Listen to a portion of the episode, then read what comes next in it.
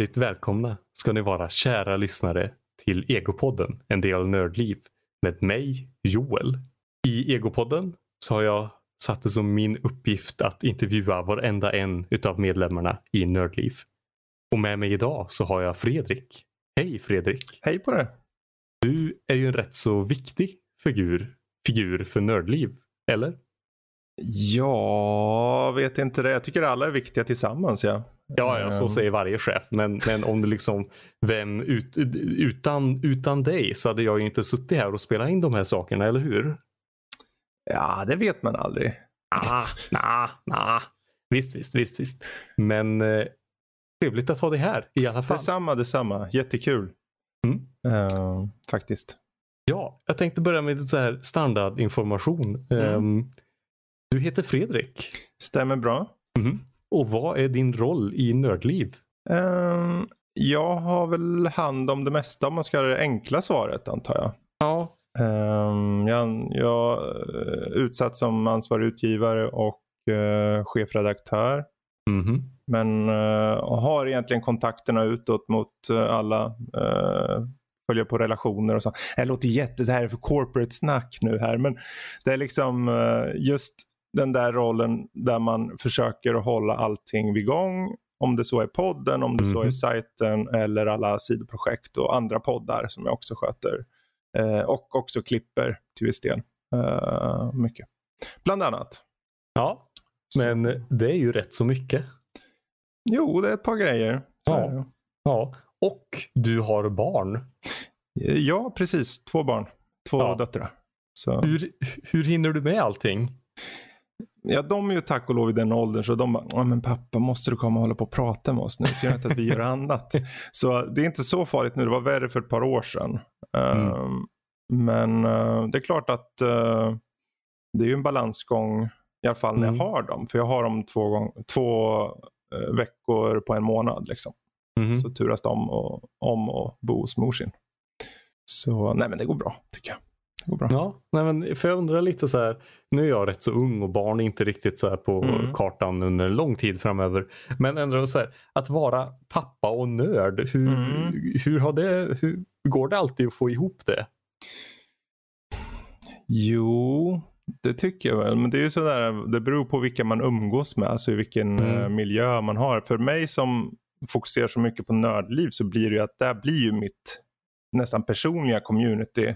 Eh, visst har vi läsare och lyssnare och allt det där men eh, för min del så är det ju mest att jag gärna umgås med er liksom i så fall.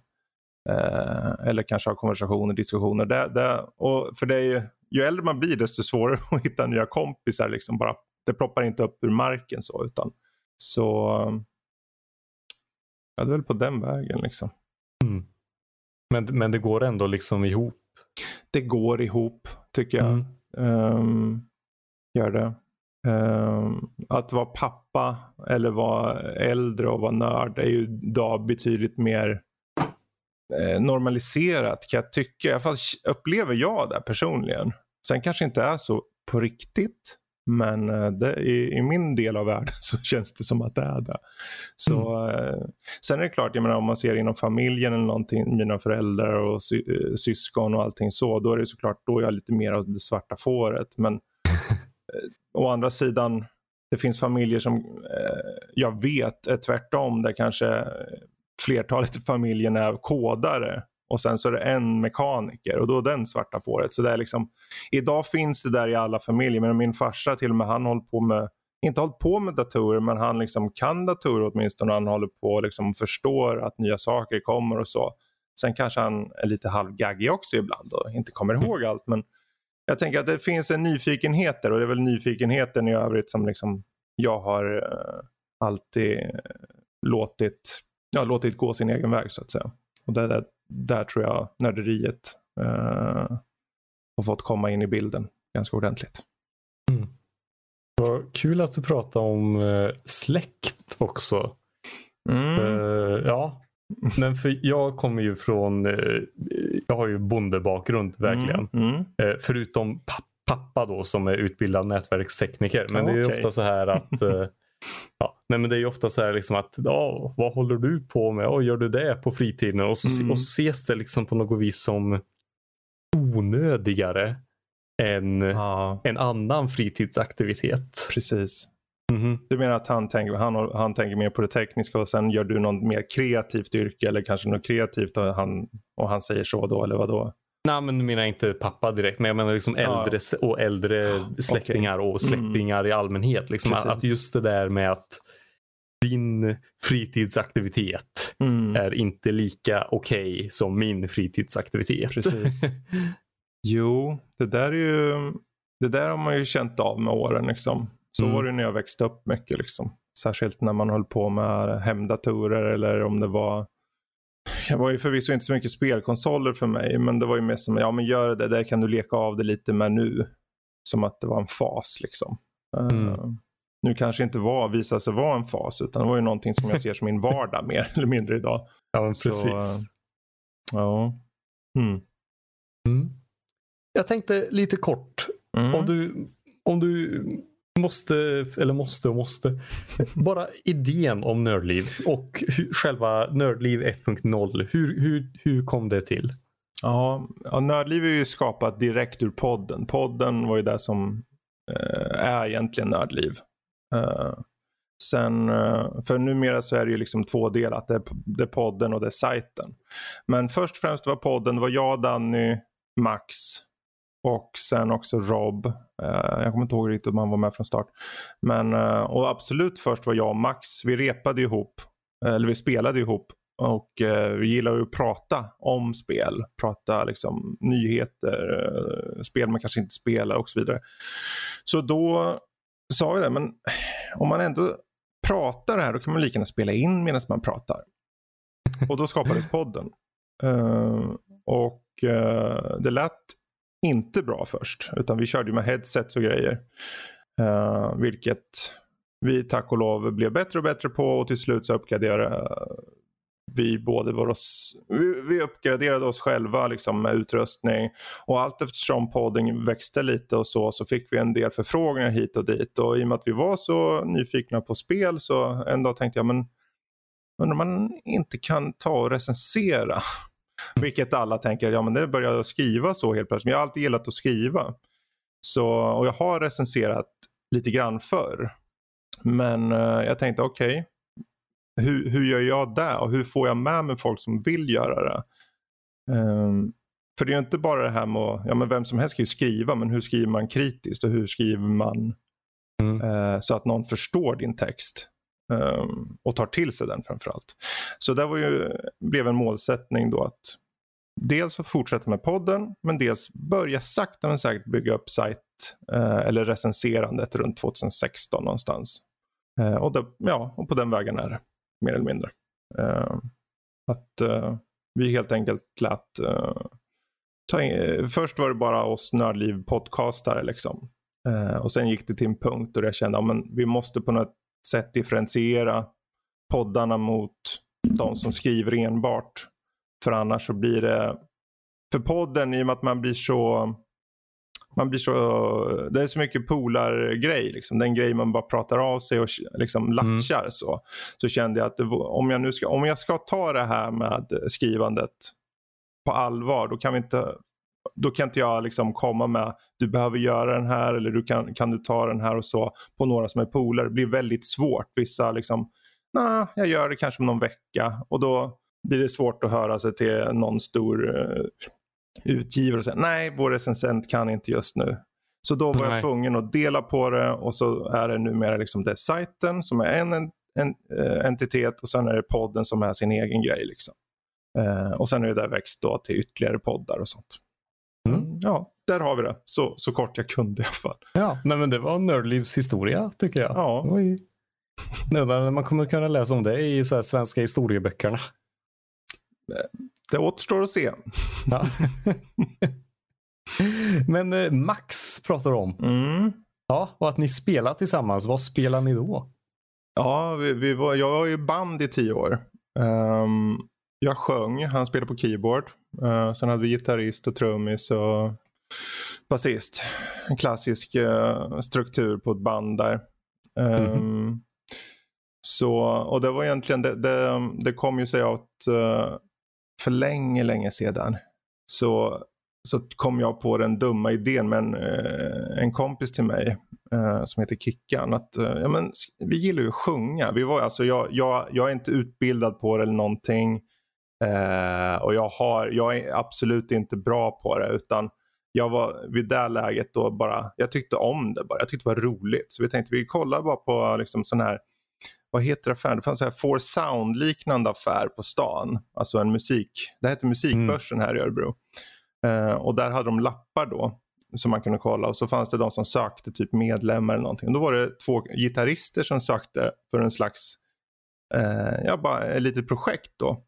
Och uh, där började jag började sjunga genom det och det blev då, det döptes till eh, allt eftersom unspoken. För vi visste inte vad det skulle kallas. Vi tänkte att vi låter det vara otalat. Det vill säga oh. unspoken. Ja.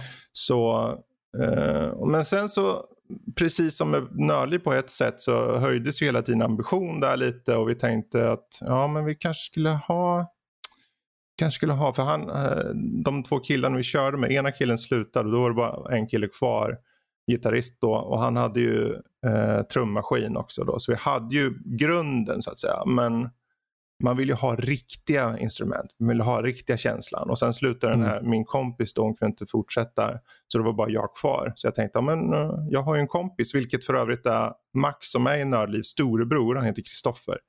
Eh, han spelar trummor bland annat. Han spelar trummor och gitarr och allting. Så jag sa, om vi tar in honom så har vi en bra grund. Och sen så efter det så, efter många moment, så hade vi en konstellation till slut på x antal, eh, vi var fem pers och eh, Max kom ju in senare som sagt. Eh, och ja, och där har vi det liksom. Vi körde en slags The Doors liknande 70-talsinspirerad rock med inslag av blues. Um, mestadels. Ibland var det ren rock, rock'n'roll, rock, så, eller hårdrock. Uh, men oftast var det mer psykedeliskt konstigt för att gitarristen var den typen som gillade att liksom göra enormt eh, komplicerade men härliga gitarrkompositioner. Eh, liksom. Mm -hmm. Så Ja, men det, det tog slut där i början på 2010-talet. Uh, mest för att uh, jag hade en situation med fru och, som började krackelera och så. Plus att massor med annat i livet. Liksom. Det var jobb och barnen och allting. Så jag var i den fasen och liksom, jag hade inte tiden mest. Så då fick det rinna ut i sanden helt enkelt. Jag märkte själv att det rann ut i sanden. Engagemanget fanns inte där kvar liksom, på samma nivå. Mm. Men um, det är väl sagan då, eller sagan, berättelsen om Unspoken i alla fall, i korthet. Um, Men har du fortsatt med musik privat? Ja, musik är ju sånt, det vet ju du kanske själv då. Jag menar om du skulle ta bort musiken eh, på ett eller annat sätt så kommer den ändå alltid finnas där. Du kan inte, det, det är liksom en del av en känner jag personligen och eh, jag eh, ärligt talat rutten på att spela gitarr men jag sitter ändå och plänkar på den ibland. Eh, och jag har ju utrustningen nu i och med jag uppgraderar utav tusan här för podd och sånt så har jag eh, fått liksom, tillgång till eh, mikrofoner och sånt. som jag, jag spelar ju in i Cubase. Jag sitter ju då och då faktiskt och gör lite små låtar eller spelar in covers och sånt för mig själv. Eh, så visst finns det kvar, gör det. Men det är ju mest bara för mig själv, liksom, för att jag ska få det där utloppet. Liksom. Mm. Det är ju, jag kan ju avråda dig från att uh, försöka, uh, vad heter det? Nej, nu tappar jag tråden helt. Ja. Eh, vart var det? Musik. Musik. Ja. Unspoken. Jag hade spelat Va? där och spelade mycket för mig själv. Mm. Mm. Eh, har du... Du säger att du är kass på gitarr. Mm. Men va? Nej, det kan väl ändå inte stämma. Om du, kan du ta ackord? Ja, men inte barré-ackord så bra. Jag tar bara men barré-ackord är ju omöjliga. Det är ju bara någon som hittar på det. Nej, men jag kan, alltså, jag kan ju många grundackord. Eh, det är bara att jag har, det var ett tag sedan jag liksom aktivt Jo, jag fick ju gitarren av, i födelsedagspresent av Max eh, nu mm. här senast i september.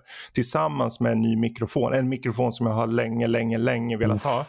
Mm. Eh, en Shure eh, SM58.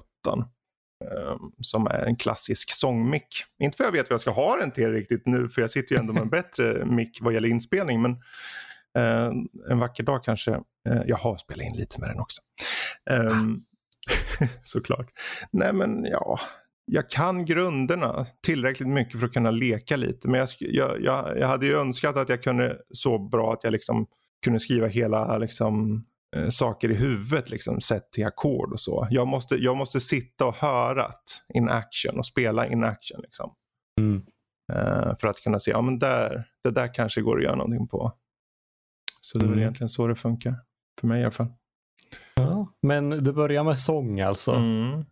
Ja. Det börjar med sång och det slutar med sång. Jag, jag körde ju aldrig något instrument uh, i bandet. Liksom, utan uh, Uh, dels för att lite koordinationsproblem där plus att jag ju aldrig liksom lärt mig sånt och hela idén var Unspoken ursprungligen var ju bara en hobbygrej liksom. Sen att ambitionsnivån ökade och jag kanske inte hängde med där på det sättet liksom. Uh, ja, det är ju som det är.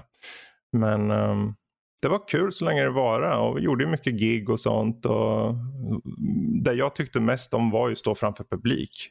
Eh, resten var ju vad det var liksom. Men att stå framför publik, få den där nerven. Och sen bara springa ut och vara aktiv och dra in folk och sånt. Det var min grej tyckte jag. Även om man fem sekunder innan man gick ut på scenen var typ supernervös. Så var det ändå, när man väl stod där så var det det som var det roliga. Liksom.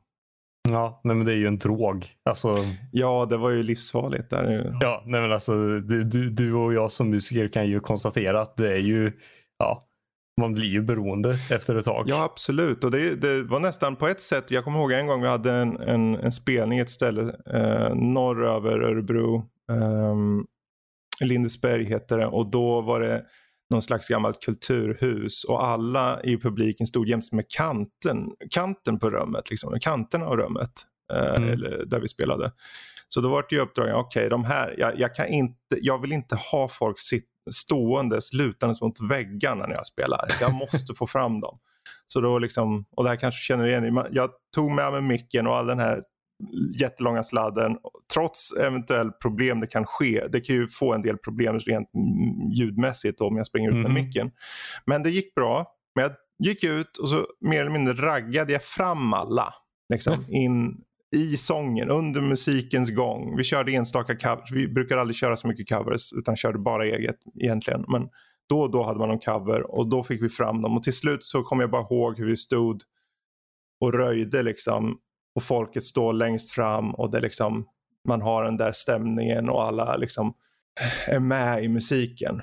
Det, det är varför man kör på scen. Mm.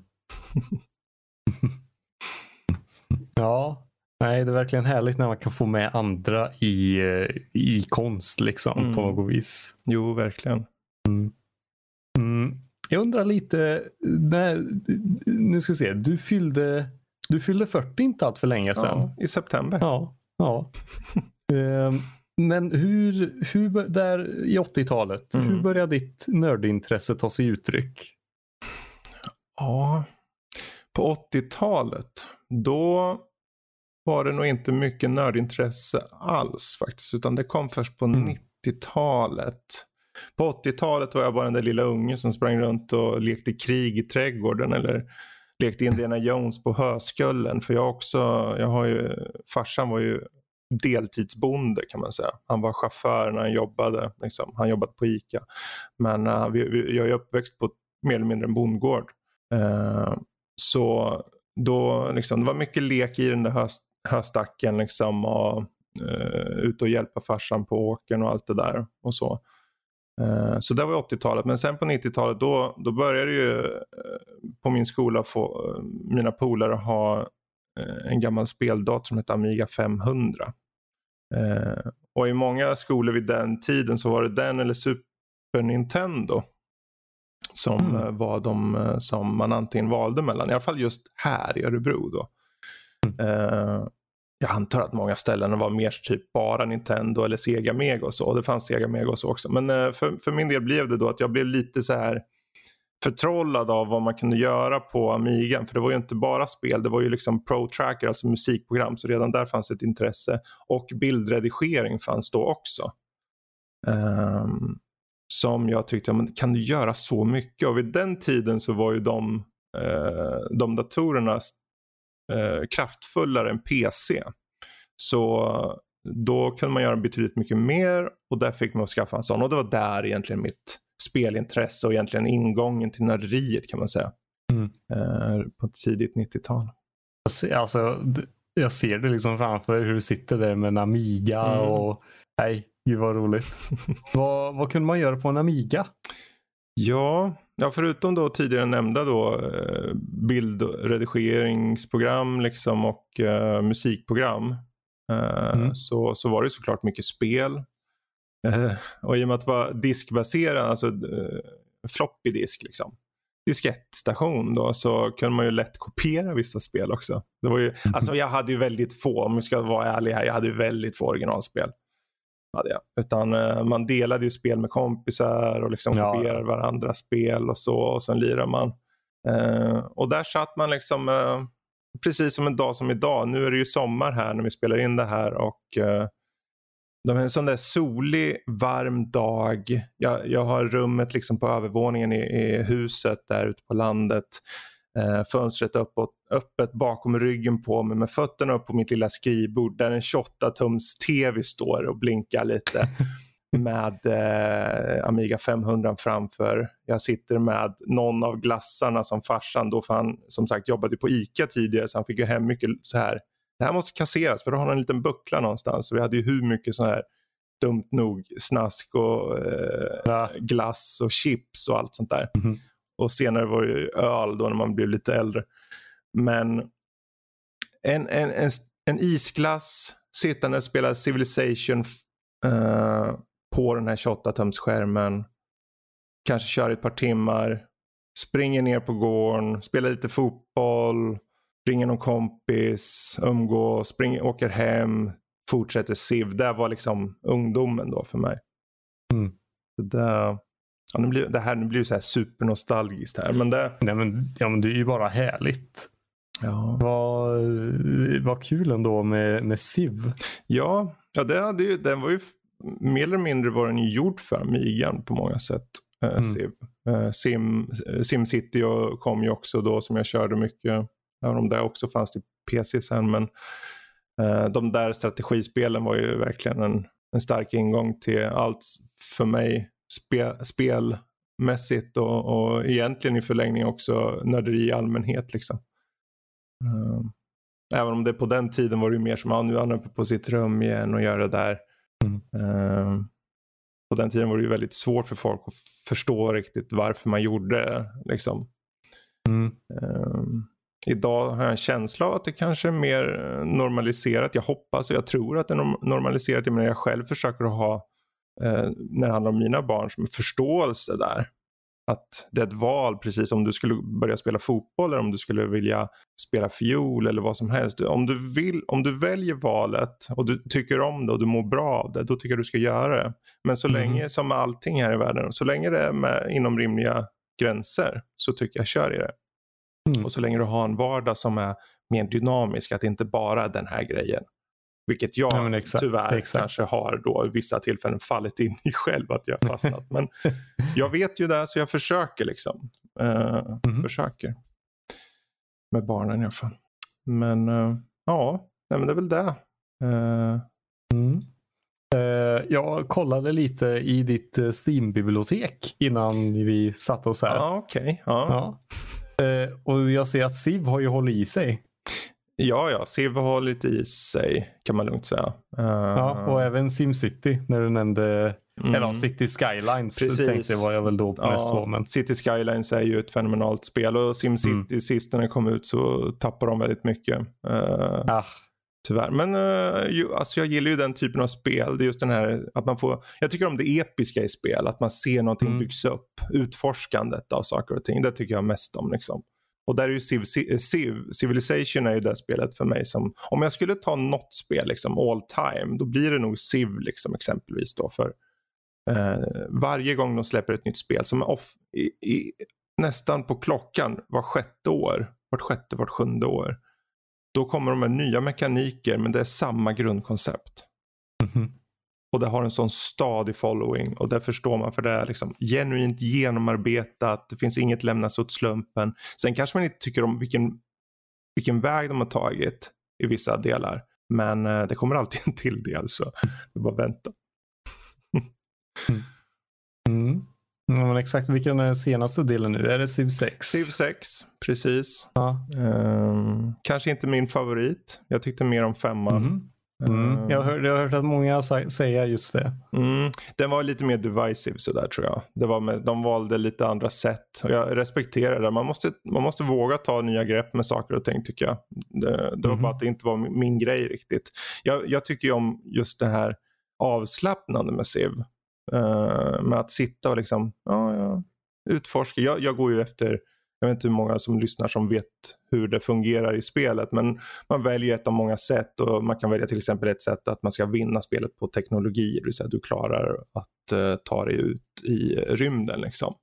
Ta dig vidare till uh, Andromeda eller vad tusan det var för någon planet och då har du vunnit uh, tech-racet. Sen kan man vinna på ta koll på alla, man kan vinna diplomati och, eller kultur och religion och allt vad det är. Men um, utforskande och sånt, det tycker jag. Ta, ta det lugnt och bygga och utforska och hitta nya saker. Det tycker jag är roligast. Ja. Nej, men det förstår jag. Det finns en otrolig charm i det att upptäcka. Mm. Liksom. Och på tal om att upptäcka. Mm. Eh, under en period i ditt liv så har jag i mina anteckningar här att du upptäckte en, en annan kultur än den svenska. Ja, just det. Precis. Ja. Um... Och vart, vart hände det? Ja, det hände ju på plats i Thailand. Ja, på plats. Ja, Thailand. Mer eller mindre. Och det är ju sådär, man tänker att, för ju fort jag tänker på att prata om Thailand eller vad, vad nu som vi kommer komma in på, tänker jag att folk kommer mm. ha förutfattade meningar om vad, vad, hur min, i det här fallet exfru är och så. Uh, för det finns ju väldigt många prostituerade i Thailand. Ah, just ja. det. Ja. Men uh, i mitt fall så var det tack och lov väldigt, betydligt mer oskyldigt. Um, vilket är eh, tur. Vi, vi träffade, ja, det, liksom Thailand för mig innebar ju inte bara att för första gången kunna åka utomlands, på riktigt utomlands. Visst hade jag varit i Finland någon gång med någon båt. Men that's it. Och sen så, så mm. kom familjen fram till, men vi åker till Thailand. Okej. Okay. För uh, mina föräldrar hade fått, de hade åkt in året innan och skaffat en lägenhet där. Så jag tänkte ja men det vore kul och den, den, resan då som, som jag gjorde den resulterade i att jag fick fru och barn och allting. Den förändrade allting. Uh, mer eller mindre. Av ren slump. Jag åkte ju dit som turist. Uh, och sen att jag av ren slump liksom går ner för gatan och sen är ett gäng som firar någon tjejs födelsedag. Där precis på en liten restaurang. Jag tänker, jaha, här firar de någonting. Ja. Så är det någon mm. som vinkar in mig. Du kom, hon här, hon, hon vill egentligen att du ska prata med henne men hon har varit så blyg. Hon har sett dig gå förbi här för jag hade, bo, jag hade bott där kanske en par veckor eller någonting på semestern då. Men hon har ja. inte vågat säga något. Men du kan ju säga grattis eller någonting. Ja, och det här var ju då min exfru i nuläget. Då. Nej men oj, nej men vilken meet cute. så ja, men det, alltså, jag kom, och hon på den här restaurangen liksom jobbar där och de hade, man kunde gå ner och käka och så men det blev lite dyrt mm. för mig så jag gick ner till deras, de hade en liten barsektion också. Och i och med att jag vid det tillfället var ju, på pappret var jag nykterist då också. Jag var ju nykterist mm. i typ tio år. Eh, så då gick jag ju till baren och frågade efter antingen en cola eller ett glas mjölk. Vilket är sjukt eh, fånigt, jag vet. Men eh, jag gjorde det och hon, vi började prata, hon pratade ju knackis liksom engelska och så. Men det, liksom, det fanns något där, man märkte det fanns förståelse. Och hon mm. chansade och sa det, men om du vill, för jag, ska åka, jag måste åka härifrån nu snart.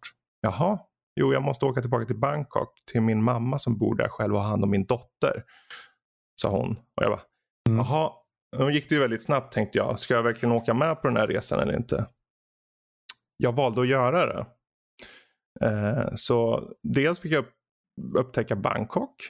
Mm. Och så en liten snutt så fick jag åka hem och se en annan kultur, en annan miljö. Hur, hur man bor på riktigt. För det är en sak att åka som turist till en ställe. Liksom. Men mm, att exakt, åka hem exakt. och, och, se hur, hur livet är i allmänhet. Det var liksom okej, okay, jag ska inte klaga längre hur jag har det. Så var det mm. ungefär. De bodde i centrala Bangkok i en lägenhet på typ eh, tionde våningen med en ett etta med dubbelsäng rakt i rummet och en stort akvarium på balkongen där de hade en liten, liten um, en liten spisgrej på, på backen. Liksom. Sån här mm. nästan campingspisgrej för att göra mat. Det var deras vardag. Uh, och då säger jag inte för att raljera eller något, det var, bara, det var så Nej. det um, Och just den här öppenheten var med att hon, för hon var alltid den här personen som var väldigt, hon var rakt på sak bara. Så uh, fick man ta det som det var. Och uh, ja, det, led, det ena ledde ju till det andra. Vi umgicks mycket där i Bangkok och sen så var jag tvungen att åka hem.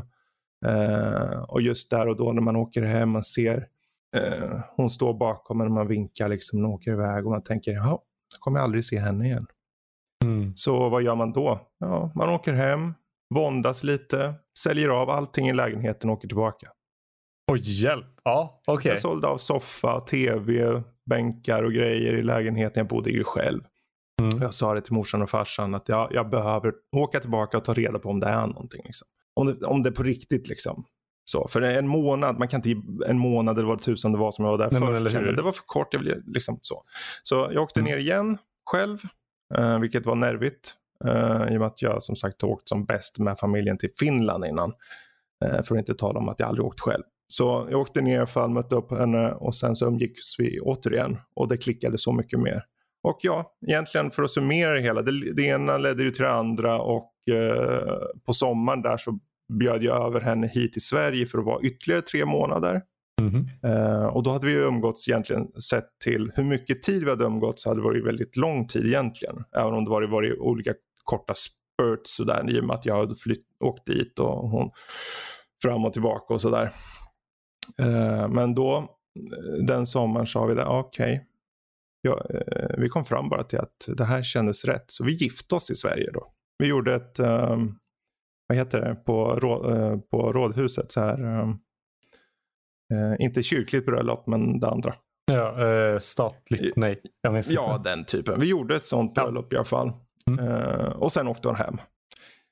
Och eh, i och med att man, då var ju tanken att vi skulle söka uppehållstillstånd och då får man inte komma till landet förrän minst kanske nio till, till ett år. Så eh, jag såg ju henne, inte henne förrän ett år senare IRL så att säga, utan vi, vi, förvisso pratade vi varje dag på liksom Skype och sånt där. Men mm. eh, den tiden var ju som jobbigast. Då passade jag på att skaffa ett nytt jobb. Uh, och förändra egentligen det mesta för att jag skulle kunna hålla det där och sen när det var, väl var dags att hon skulle komma tänkte jag okej, okay, hon har ju en dotter. Ska jag verkligen ta bara mamman hit? Ja, Eller ska mm. jag ta med dottern? De flesta, många, alltså det finns rätt och fel. Det är dumt att säga vad är rätt, vad är fel. Mm. För mig personligen så var det, ja men jag kan ju inte ta det ena utan att ta det andra. Så mm kom du och så tar du med din dotter och på den vägen så fick jag med en egen dotter. Eh, och sen så levde vi ihop i tio år någonting och sen var det inte med. Idag så är vi väldigt goda vänner. Vi eh, eh, umgås då och då och pratar gott och eh, det mest att man lär känna folk, man vet till slut, vad, i vårt fall så märkte vi efter kanske tio år att då funkar det inte längre. Men att vi kunde prata om det i alla fall och då gjorde vi separationen. Men eh, vi är ganska nära ändå. Vilket är kul. Jag vet ju att många andra har ju, eller det finns många som kan ha liksom att de mer eller mindre bara blockerar den här personen eller före detta partnern. Men i, i vårt fall, och det handlar inte om barnen ens, utan det handlar om att jag tycker att det är värt att ha kvar den. För jag tycker, dels var det jag som tog hit henne, men också framförallt för det. Hon, jag vet ju hur hon är. Så hon vet hur jag är. Så det finns en trygghet där. Eh, mm. Ja, det där var ju den längsta utdragningen någonsin på vad Thailand kan betyda. För. ja, nej, men det var bara jättehärligt att höra Fredrik. Gud, vad, hur gammal var du? När jag träffade henne, uh, ja. vad var jag, 27? Runt 27 okay. tror jag. Mm. Så 13 år sedan. Eller kanske lite, kanske var året innan 26 då förresten. För hon kom ju när jag var 27 måste det ha varit. Ja, det var någon, runt 27 var jag. Sådär. I mina yngre dagar. Nej, 13 år sedan. Mm. mm. Men vad, men vad häftigt ändå att du det, ja, du, du är väldigt modig måste jag ändå säga. Det är inte alla som skulle våga sälja allt och åka tillbaks. Ja, jag hade ju förvisso inte så mycket grejer. Men eh, jag fick ju tillräckligt liksom. Och, Ja. och sen så fick jag efter det liksom så andra gången jag åkte ner så fick jag, då, då bad jag föräldrarna om hjälp eh, med pengar helt enkelt. Om vi ska vara helt ärliga. Mhm. Mest för att, och då, då ska bara tilläggas, de är knappast några rika filurer utan jag menar farsan, Mm.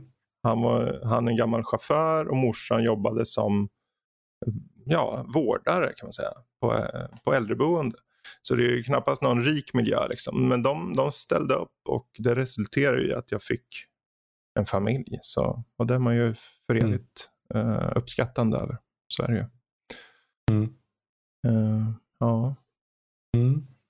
Nej, tack Fredrik. Mm. Det var fint att få höra hela den eh, historien. Verkligen. ja, det... Ja. Eh, nu ska vi se. Jag hade någon fin, ö- snygg övergång. Mhm. Hade jag här. Om jag, om jag kommer ihåg den. Eh, ja, jo, någonstans där i, i åren så, i, så hände det någonting Mm. ehm, för dig. Du hade någon ansiktsförlamning. Ja, precis. Jag hade egentligen, jag fick en ansiktsförlamning när jag var eh, runt 18, 19, 20 år. Så Mm. det var ganska länge sedan. Och eh, det var ju någon nerv då, sa de då, någon nerv, någonting. De kunde inte liksom pinpointa vad det var. Utan de sa, men det är någonting som, som har lett till den här eh, eh, förlamningen. Eh, jag visste ju inte då att det kanske var något annat utan att det var en eh, mer mild stroke som jag hade haft. Eh, Mm. eh, I alla fall så har det uppskattats till det sen, på senare tid då när jag har gått in till att göra sådana här eh, språktester och liknande som det kallas. Eh, eh, det, är ju, jag har ju, eh, det har ju visat sig att jag har en mild form av afasi. Mm. Eh, så det är alltså språkliga svårigheter. Och det här är ju någonting som jag egentligen har känt av. För det var ju det här med bandet till exempel. Jag hade ju svårt Ja. varje gång med att komma ihåg texterna. Eh, sa fel ord fram och tillbaka och i, i skolan. Och, eh, eller ja, inte i skolan, men på jobbet liksom och så. När det handlade om Mm. liksom, saker och ting. Så jag har alltid tänkt att det måste vara någonting, men det kanske går över och så. Men, Ja, men eh, ja. det visade sig då att, eh, att det är en mild form av afasi, vilket det är för de som inte vet om det. det är att eh, I mitt fall, det kan yttra sig olika hos olika personer. Men eh, tolka, tolka och förstå vad andra säger kan vara svårt. Mm. Att förstå vad du själv läser kan vara svårt. Att stava och formulera meningar i skrift. Eller att bara prata med folk kan vara svårt. Att man kanske inte hittar rätt ord. Eller att man byter ut eller att man upprepar saker och ting om och om igen. Så här, för man inte kan man, man sitter fast i, man kan inte komma vidare. Nu kanske inte det här märks, för jag idag delvis styr, eller styr, jag har hand om Nördliv då, där vi skriver mycket. Mhm. Men det är också ett steg för mig faktiskt personligen att kunna. Jag försöker skriva så mycket jag bara kan. Jag tar på mig jättegärna mycket grejer bara för att jag ska kunna skriva för jag är rädd att, att det ska liksom eskalera vad gäller just afasin. Då. I, eh, som det har, liksom, I mitt fall har det yttrats mest i just eh, hur jag formulerar mig ibland. Att jag kan ha svårt, att jag fastnar. Men också då att jag återupprepar saker i texter till exempel. Eh, det är väl de främsta. Jag, som sagt, det, än så länge verkar vara mild. Det, det värsta scenariot för afasi är att du blir mer, eller mindre- mer eller mindre katatonisk. Att du inte kan kommunicera med människor alls. Ja. Eh, vilket såklart är eh, en mardröm för mig. Mm. Men eh, jag har eh, månadsvisa eh, checkups så att säga. Man gör lite så här tester och grejer och kollar vart man ligger. Mhm. Och artikulationen. Vilket eh, till fördel just för att i och med att jag höll med, jag läste ju teater när jag var yngre. Så eh, artikulationen och sånt har jag några övningar för jag kan sitta med. Jag har fått övningar och sånt att köra med också. Men eh, det värsta för mig är väl just att komma ihåg att, att, ehm, att få texter att fastna. Att inte bli ordblind. Okej. För det är det som jag har svårt Mm. för just nu. Att jag märker att jag blir allt mer ordblind. Eh, men det, det är som allting. Att jag, jag, får starta om texten. Jag läser om den tills jag försöker, ser vad det är. Liksom. Så, men det, det, är just vad det är för mig. Men jag, jag, tycker att jag personligen har hittat sätt att komma över den. Jag fick det här diagnostiserat i fjol. Mm. Så det är tämligen nytt att leva med. Men uh, uh, det funkar. Mm. Det funkar. Jag menar, det finns många som har mycket värre. Så det, jag kan inte klaga. Jag menar, jag, som sagt, att kunna uttrycka sig uh, så länge jag fortsätter och försöker det och arbetar med det så hoppas jag att jag kommer kunna bara ligga på en stadig nivå istället för att det ska gå mm. och bli sämre. Liksom.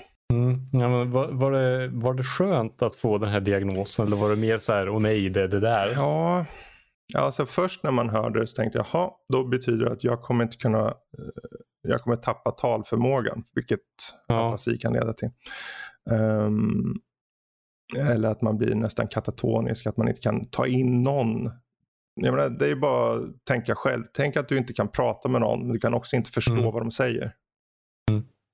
Uh, det vore ju helt fruktansvärt jobbigt. Mm. För då är det bara ett, li ett, liv utan någon form av mening. Liksom. Det, så det, det, person, det är ju det jobbiga. Men som det ser ut just nu och så som, som de har egentligen uh, under mina uh, små träffar på, på afasihuset så har det varit liksom, om det här ser bra ut.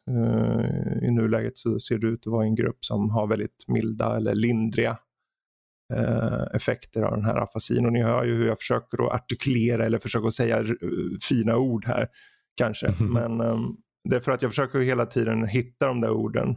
Eh, mm.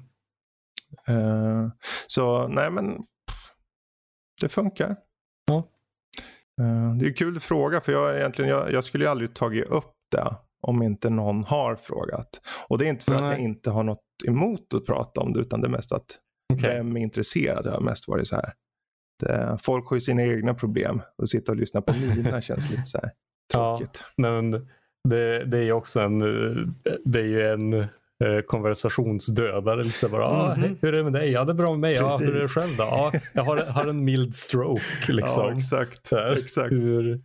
Ja, Nej, jag, det, just därför. När jag hade den här vad nu det var, alltså den här förlamningen i ansiktet. Så kommer jag ihåg, mm. jag, och, jag tänkte inte så på, mycket på det först. Jag trodde att det var någon infektion bara i allmänhet. Och mm. ja, mina föräldrar visste inte om det riktigt än. De hade ju märkt att det var lite konstigt med grabben. så. Men jag satt vid matbordet en kväll med dem. Vi åt lövbiff med potatis vilket är min favoriträtt. Och tråkigt nog så jag, jag kan inte äta det här. Det går inte. Jag kan inte göra någonting längre. Va? Vad har hänt? Mm jag kan inte använda halva ansiktet. halva delen mm. av ansiktet. De bara, Va? Ja, men det där, det gick ju, det försvann tack och lov. Det var bara, mm. det var bara att använda ansiktet och jag var ju rätt ålder för att få det på ett sätt. Så att säga. Ja, uh, ja men uh, när, allt, mm. när allt inte är klart. Liksom. Exakt, uh, och det, är väldigt, mm. det, det, finns inte något men kvar. Visst, jag har en sak att mitt ena ögonlock är lite mer stängt än andra. Okay. men det är ju bara sånt som jag vet i och med att jag sitter där och kollar. Men vad, nu kanske, nu. Mm -hmm. Men uh, that's it, tack och lov. Ja, eller mm. ja, förutom afasi då. ja, men du kan röra ja. hela ansiktet. Precis. Mm. Bra där. Ja. Bra Nej, där. Men jag tänker så här. Jag är, försöker vara optimist med allt. Och jag tänker så länge jag kan mm. kommunicera som jag gör nu med dig här. Liksom, och så länge jag kan liksom, göra saker som jag vill göra i livet. Så känner jag men nu allting i nuläget. Här och nu så är allting precis så bra som det bara kan vara. Det här fasin. Det, det kan jag det kan jag bara ta, och, ta en liten steg och bara klättra över. För det är bara två steg. Det är inte mycket att gå över just nu. Så det här kommer gå bra. Det kommer gå skitbra. Mm. Det är min motto i alla fall. det kommer gå skitbra. Ja. Den var, det är ett jättehärligt motto. Ja. Jag kommer byta lite ämne nu. Yes. Från det här djupt mm. Eh, personliga, vem du är, till lite mer eh, ditt nörderi igen. Sure thing. Ja. Eh, du beskriver dig själv som cineast. Mm. Vad är det för något kul ord? Ja, cineast är ju ett annat ord för filmälskare egentligen. Ah. Uh, även om cineast, om jag ska vara helt ärlig, så är ju sina snobb, eh, snobbigt sätt att säga filmälskare. För cineast betyder att du gillar all typ av film. Alltså verkligen allt. Du kan titta på en afrikansk eh, skum liksom uh, skräckfilm från 62. Eller så kan du titta på en blockbuster från i år, liksom så här typ så här Marvel-film eller något. Jag, jag mm. har haft den bredden och jag tror att ibland har jag skrivit Cineast, det har jag säkert kvar på sajten eller någonting säkert. Jag vet inte vart det står någonstans. Men um, mm. jag, jag gillar film, det gör jag. Jag gillar all typ av film. Mm. Uh, jag tycker om hantverket uh, och jag tycker om att delvis göra film i och med att uh, vi har gjort lite filmproduktion för. Så ja, det är väl det. Mm. Men eh, gamer står det också där alldeles vid sidan av. Var, så, och vi har ju redan mm. pratat om eh, Civ och liknande Precis. och eh, City Builder som de här episka spelen. Mm. Och jag undrar, finns det några mer så episka spel som verkligen tilltalar dig? Episka spel eller bara spel i allmänhet? Ja. Eller nej, men spel i allmänhet. Ja. Alltså jag, jag tycker jättemycket om väldigt många olika spel. Uh, mm. ja, ja, ja. Um, jag tycker om, för min del så är det, allting hänger ju mycket på att själva, jag vill att spelet ska vara spel och spe, äh, spelet ska vara kul att spela. Mm. Sen så kommer för mig personligen storyn i andra hand. Uh, för om inte jag tycker det är roligt att göra sakerna i spelet fram tills du ser de här storybitarna då tappar spelet hälften av spelet och då tycker jag men då, då har de tappat mig nästan. Ja, nej men jag håller helt med till 100 procent. Ja. det, var, det, det, var verkligen det jag kände om det där. Uh, inside hette nej inte Inside. Limbo? Det var... Inside? Inte, li, nej, inte Limbo. Nej men det där, oh, man går omkring och är ensam i en stad och det är samma sak. Mosaik, Mosaik. heter det. Precis. Ja, för det var också så här. Det var inte, visst, det fanns något fint och viktigt budskap där i. Mm. Men fan vad tråkigt det var att spela. Nej, men I grund och botten, ett spel är ju ett spel. Alltså det Exakt. finns ju i namnet. Om du vill se en, en uh, om du ser en film, då ser du en film för att då kan du vara passiv och bara ta in det. Sen säger mm. inte jag att en bra story kan höja spelet utav helskotta, för det kan det. Um. Du frågade om jag hade några bra, några favoriter. Um, mm. Jag menar, för mig, jag, jag, växte ju också upp med Baldur's Gate-serien och Planescape Torment och nu på senare år har det varit God of War, den nya God of War.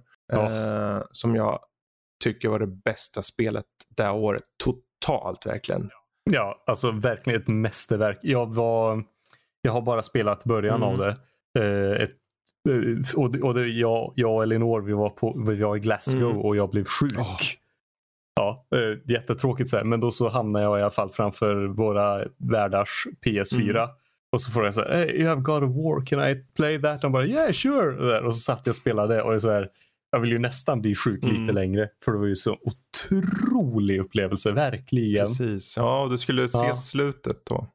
Ja, alltså, ja, det um. Många spel brukar ibland kolla så här game movies mm. som alla cutscenes bara så. Men det är ett spel jag inte vill spoila. Ja, det tycker jag. För den, den, den för mig, jag kan förstå det här. Det finns, som med alla spel vad gäller story mm. så är det ju en fråga om kommer du resonera med karaktärerna och storyn. Ibland så kan det mm. handla om, i det här fallet med God of War, det var en far och en son och det var mycket interaktionen mellan de två.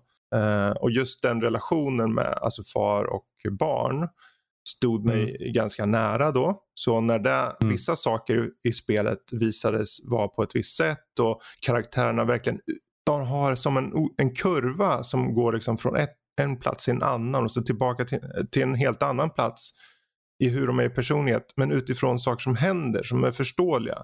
Då vart jag helt mm. begeistrad. Mm. Det såg inte jag något annat spel. Och sen att, den hade, sen att spelet hade en viss reveal i slutet som inte jag tänker spoila som gjorde att jag bara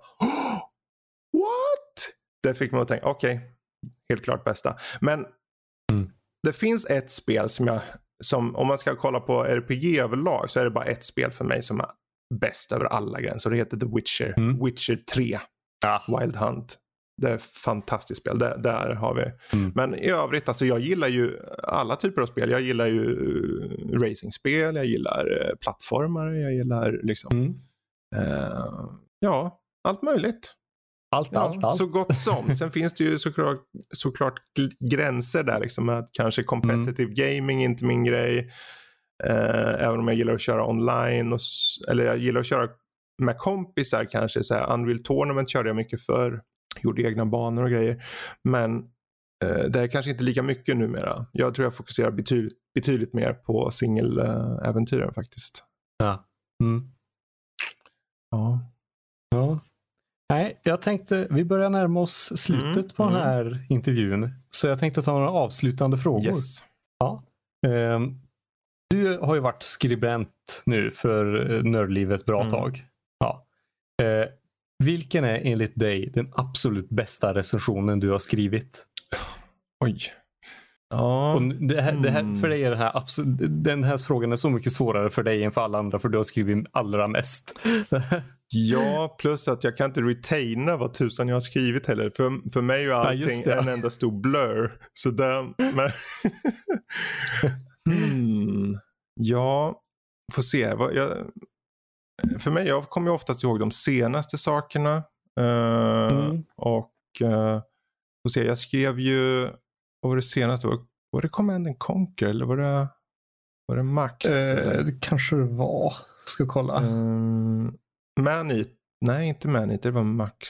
Nej, jo, nej, men det var Command Ja, and Conquer Command and som var senast Okej. på dig. Ja, alltså. Det, där är, det svåra med recensionerna är ju att man tittar på de här som ger bra betyg och så. Att de kanske liksom, där, där vet man att spelet är bra, man, kommer, man prisar och, och så och rosar. Och då kanske inte är så mycket att, eh, att det är jättekul eh, för mig att skriva. Även om jag, försöker, jag vill försöka få in saker. Eh, Mm. så här, få någon form av känsla först med lite så här en slags berättelseform om en kart i början och sen gå in på gameplay och, och, och de mer frågor och svar liknande. Men på de spel som är brutalt dåliga, där kan man ju å andra sidan glänsa lite mer. Jag skrev, jag Mm. skrev eh, om ett spel som heter Doraemon, Story of Seasons, någon slags... Ja, eh, just det. ja, Just det. ja. Den där eh, farming Ja, typ Animal. Crossing men betydligt mycket sämre. Eh, och där var liksom, där var ju bara en ifrågasättning av vem är det här liksom mot? Och, eh, jag, jag, alltså jag går hellre och biter på en morot i en halvtimme än att spela det här. Liksom. Jag, jag brukar aldrig vara, jag, för mig, för jag tror jag skrev i den så här, inte nog med att berättelsen inle- inledningsvis är lika intressant som en påse nötter. Den segar sig likt sirap framåt och får det att nä- nära nog vilja begå Just ja. seppuku. Jo, den kom jag ihåg. Jag fastnade också för det, din, dina S Mm. där. Det var jättesnyggt. Så det är liksom, eh, jag tycker ju om, och det är synd, man vill, jag vill ju aldrig vara den. För jag tycker alla, alla spel som vi recenserar, det är alltså människor som har legat bakom de här och lagt sin själ på dem. Och även om spelen kan vara rent ut sagt, om jag ska säga så, skit. Mhm. Så är det ändå någon som någonstans har lagt mycket tid på det. Så jag försöker inte vara brutalt elak. Sen kan det ju hända att jag gör sådana här liknelser som kanske inte är supersnälla. Men eh, den är ändå, den är, jag, jag föreställer att den är åtminstone lite diplomatisk. Så jag skulle säga, om jag ska säga något som jag kommer på på rak arm på senare tid så får det väl bli Doraemon. För eh, det där eller gå igenom typ 400 recensioner. Jag skriver ju på prylar och sånt också. Jag har nog, eh, jag har nog eh, skrivit ett par onda ord om ett par prylar genom åren. Det är bara att kolla Mm. tidigare Asus-grejer för det var mest, ja de, de var mindre bra. De var, de var mindre bra. det, var, det var milda ord Ja, där kände jag. Ja, nej, men det är kul. Mm. Det, jag, jag ser det som ett tillfälle att liksom eh, försöka att skriva av mig och få igång tankeverksamheten och eh, försöka få in någon slags känsla i det samtidigt som man vill vara konkret. Det, det är en svår balans, särskilt för mig personligen. Men eh, ja, så är det. Men utan att dra ut på det, ja, imorgon får det räcka. Där. Doraemon. Yes. Och så har jag en sista fråga. Mm. Ja. Eh, hur ser framtiden ut för Nördliv? Om du får liksom din idealframtid för Nördliv. Mm.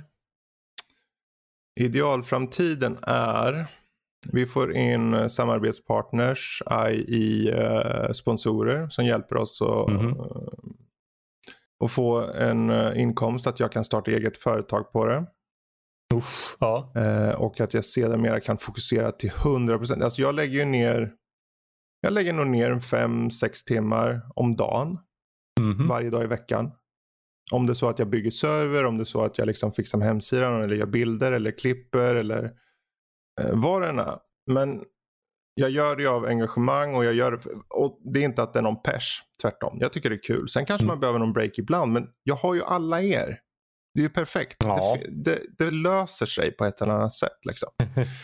Eh, men om, om ett par år, om sidan är kvar, om podden är kvar så hoppas jag att vi har nått någonstans där man liksom, att jag kan hitta personer som jag kan sätta saker på som jag vet att okej nu kan de här fokusera kanske på vissa uppgifter som jag hade förut så kan jag ta itu med andra saker som att kanske fokusera betydligt mer på samarbetspartner, kanske på riktigt eh, börja jaga upp eh, sponsorer. För hittills har jag inte haft möjlighet, tid eller ork riktigt. Plus att om man gör något sånt, om jag ska gå in på det, om jag ska gå in för det till 100% då måste jag oftast för mig personligen, och det kanske har med afasin att göra, jag måste skärma av allt annat. Jag Mm. måste gå in för det enbart. Ehm, men just nu känner jag att det inte är läge just nu. Jag hoppas nå där. Uh, ja, ja. Eh, det är i alla fall mitt mål. Sen, sen är det såklart, mitt andra mål är ju att vi ska på E3. Vi ska på Gamescom. Vi ska täcka de här och i slut, uh, slutändan att vi ska ha även skribenter som bara bevakar nyheter eller bara gör artiklar av eh, egen personlig eh, liksom guider eller krönikor och sånt. Så att vi har Mm. saker som är betydligt mer unika. För i nuläget har vi mycket recensioner, vi har lite eh, krönikor och sånt till exempel från Emil och, och så. Men alla gör recensioner. Vi behöver ha någonting som är unikt oss. Vi har Nördliv, vi har ett gäng olika poddar. Tärningspodden, Kultpodden, Matiné. Nu har vi den här över sommaren. Eh, jag, vill ju, jag vill att vi ska bli större, jag vill att vi ska ta in mer folk. Vi ska, eh, det här är ju inte bara ett kollektiv som jag försöker eh, lite knäppt säga när jag, när jag intervjuar folk. Utan det ska ju vara ehm, en samlingsplats för de som älskar någonting. De som älskar nörderi. Jag menar vi alla lever ju ett nördliv på något sätt. Mm. Om det så, till och med om du håller på att meka med en bil. Det är inget fel i det, det är också nörderi. Du älskar att prata om förgasare och allting vad det är som inte jag har en koll på. Men det är också nörd. Nu säger inte jag att vi ska ta in sådana Mm. skribenter som recenserar bilar. Men jag menar just att eh, jag önskar att vi breddar oss och att vi inte är rädda för att ta in folk oavsett vem de är, vart de kommer ifrån, vilken eh, typ av identitet de ser sig själva som. Om det så är en eh, eh, sexuell eh, sådan eller en, eh, en baserad på dess utseende vad, vad tusan det må vara. Jag bryr mig inte. Om vi alla har den här grunden med nörderi i botten. Det är allt jag behöver. Sen är det såklart, jag vill ju kunna lita Mm. på folk och allt det där som man gör med vilken människa som helst. Men allt sånt måste växa med tiden och jag tycker att jag ska ge alla chans. Vem den är, eh, så är det öppet här. Så det, det är mina mål i alla fall. Så flummigt Mm. som det nu kan vara. Nej, nej, men jag tycker det blir ett väldigt bra avslut Mm. på det här avsnittet av Egopodden. Ja. Tack så jättemycket Fredrik för att du kunde vara Ja, med. tack själv Joel. Ja. Eh, då ska jag även tacka dig kära lyssnare för att du har suttit och lyssnat på mig och Fredrik när vi har suttit och tjötat. Och om du vill ha tag på oss så finns vi på info.nordlivpodcast.se och Fredrik, du är ju med i en hel del andra poddar, men Mm. om du nu vet jag inte exakt när det här släpps, men jag chansar på att du kan se Fredrik imorgon klockan 07.15 på en godbit till frukost tillsammans med Emil. Ja, vi får se. Det beror lite på när det här släpps med tanke på att vi kommer bara köra över sommaren med en god bit till frukost. Men eh, absolut, om ni kikar på tisdagar till torsdagar, i regel, kan ske undantag, så är det 07.15 under sommardagarna. Så ja. Mm. Och så om ni vill träffa fler härliga nördar att snacka med så kan ni även besöka Nördlivs Discord och det är det absolut första som finns på nordlivpodcast.se och du scrollar ner två musrullningar eller tre Mm. stycken så hittar du det där nere. Precis. Bara tryck på connect. Ja. Snacka av er. Exakt. Precis som vi andra, bara lite nörderi hit och dit. Det skadar ju inte. Nej, det är aldrig fel. Och ett extra stort tack till våra Patreons. Absolut. Ni är helt fantastiska. Absolut. Det var allt för Mm. oss. Hej hej! Hej då.